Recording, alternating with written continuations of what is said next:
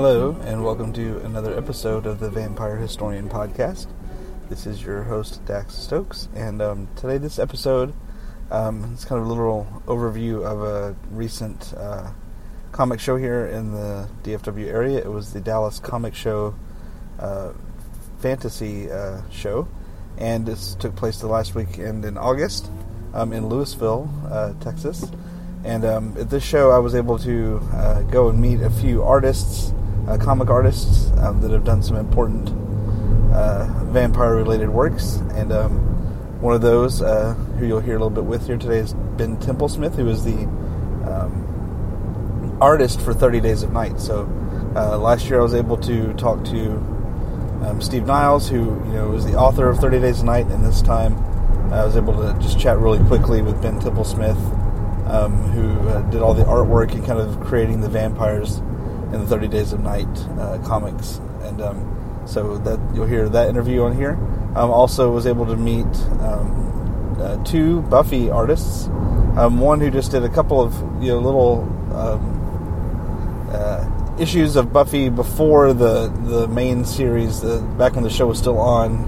Um, one of his most famous ones is a Willow and Tara issue. You'll you can see the picture on the blog.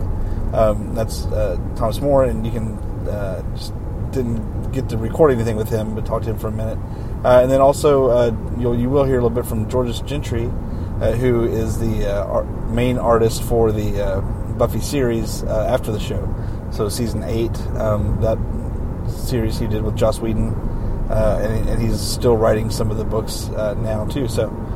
we'll hear a little bit with him. Um, other than that, it's a, the Dallas comic shows are smaller show, mostly comic artists. There are some um, other people there. Uh, Sherilyn Fenn from uh, Twin Peaks was there. Um, a couple of other uh, voice actors and things like that. Um, but they, it's it's not. Uh, it's mostly about the comic writers and the artists, uh, and then vendors. So that's kind of what was going on um, at, at, that show. Uh, so Dallas Comic Show is the same show where I met Steve Niles last year. Um, so hear a little bit about that. Uh, coming up, also in the Dallas area, some other important things. The Dallas Fan Days in October. Um, one of the guests there is going to be Kristy Swanson, uh, who we all know is the Buffy from the movie. Um, so she'll be at the Dallas Fan Days in October if you're in this area. Uh, and then in November, um, November 24th and 25th, uh, an old show that's coming back is the Dallas Fantasy Fair, and um, that will be held at the Irving Convention Center. And um, we've got a couple of uh, comic artists and writers again. Um, the Vampirella uh, artist, the um, uh, one of the authors of uh, I Am Dracula, and then some other other works like that. So there will be some vampire related um, authors and artists at that show as well. So Dallas Fantasy Fair, you can find them on Facebook. Just look for Dallas Fantasy Fair. Um, Dallas Comic Show has another um, holiday themed show coming up uh, this fall as well, so you can find that um, at DallasComicShow.com and on Facebook. Um, then again, Dallas Fan Days, which is actually, a Dallas Fan Expo um, or FanExpoDallas.com, so you can uh, find information on all of those. Um, but here uh, are some short little interview clips with Georges Jeanty, um, artist for Buffy Comics, and with Ben Templesmith, artist for 30 Days of Night. Um, so hope you enjoy it. Uh, coming up for October, um, last year I tried to do some planning to do a lot more episodes October. Didn't work out last year, uh, but this year we do have some of them planned. They're already recorded. Um, so uh, tune in next week, October second, um, for an interview episode with Dacre Stoker. Um, I've talked about Dacre before. Um, known him for a few years. He is the great grandnephew of Bram Stoker. Um, the author of he's the author of Dracula the Undead and the brand new book which is coming out on October second uh, Dracul, which is the prequel to Dracula that he wrote with J.D. Barker. Um, so we had a nice conversation. Uh, so stay tuned for that episode uh, next week, and then um, hopefully there'll be some more interesting things to come uh, in October for Halloween. So stay tuned. And uh, so we're here at the Dallas Comic Show with um, comic artist George Gen- George Jeanty, and he is um, most known to our listeners for his work with the uh, season eight of the Buffy comics and various other works. So, welcome to the show. Thank you. Thank you for having me. So, the first question is How did you get um, involved in the Whedonverse? Oh, God, this story makes me look a whole lot better than it should. Um, Joss Whedon is a big comic book fan, as I'm sure you well know. And when he finally came to Dark Horse, who was already publishing um, Buffy, Right. uh, he s- mentioned that he'd wanted to carry on the seasons from the TV show, and he said, "Hey, I've got this idea for a season eight. I think it'd be great." And of course, Dark Horse is like, "Yes, Mr. Whedon, whatever you want to do." Uh, once they got past that hurdle, they then said, "Well, what do we do about the artwork? Is there anybody you have in mind, Joss? Is there somebody you want?" And he was reading a book that I had been doing at the time, and he's like, "Well, I don't know this guy, but I was looking at this, thinking he would really fit with what we're doing." Uh, they got Dark Horse got in touch with me and said, "Hey, Joss really loves your work. Uh, we would love for you to come in." Of course, I didn't believe him, Sure. Because who says, "Oh, by the way, Joss Whedon loves your work. Why not Right. come over and work for us?" I thought that was a tactical ploy on their part, Mm-hmm. but it turned out for real. And Joss emailed me himself saying, "Yeah, it's really me. I really like your work. Would you like to do Buffy?" And from there, the rest is history. So, so how do you approach um, how do you approach something that already exists, you know, in real life, and then transferring that over to comics? Uh, hopefully, you have the guy who invented the whole thing in your corner, and nobody will say anything to the contrary. Uh, the great thing about doing Buffy was that Joss was the first and last word.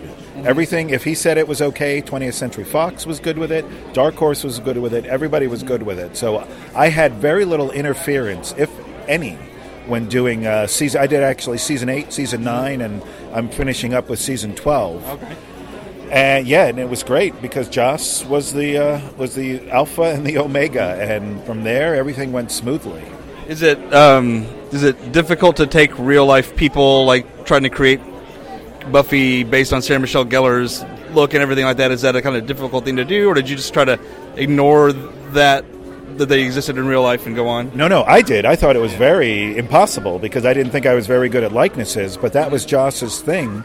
He said, in doing the comic, I don't want it to become a slave to the TV show. Right. I don't want this to be a series of panels of photo reference. I want Buffy to become a comic book, mm-hmm. not the other way around.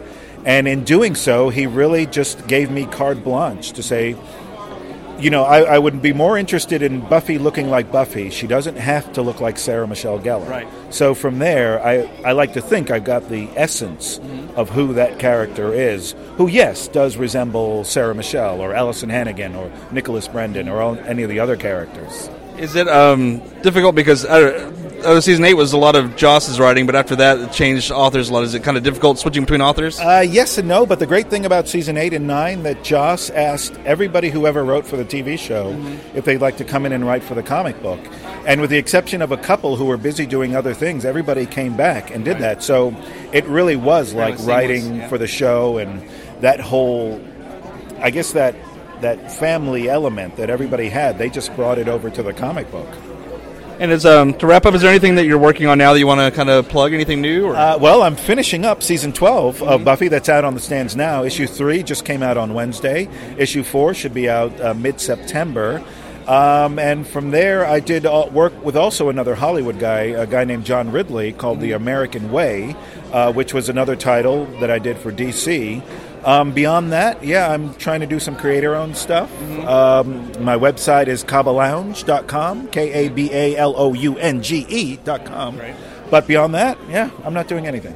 and do you have social media too? that People can find you, or just Uh, I'm on Insta- uh, internet. Uh, I'm on the internet. I'm on Instagram, uh, Facebook. Uh, if you go to my website, you can find all of that there. Sure. Well, thanks for being here. Thank you. Well, tell me what it is first before you.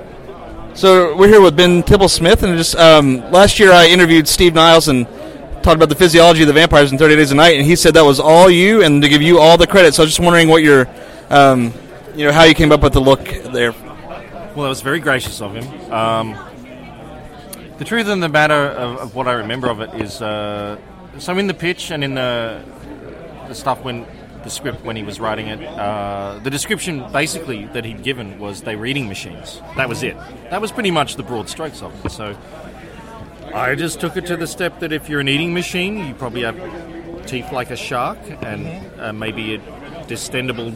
I gave them distendable jaws, like like a snake kind of thing, because I just wanted to give them every aspect of something that eats a lot of meat, um, rather than make them true vampires in the classical sense. Right. So instead of just two fangs, they had because they didn't just suck blood; they were eating machines. Right. So yeah, and nocturnal. So they had purely black eyes, like a nocturnal animal might have. So that was it, really.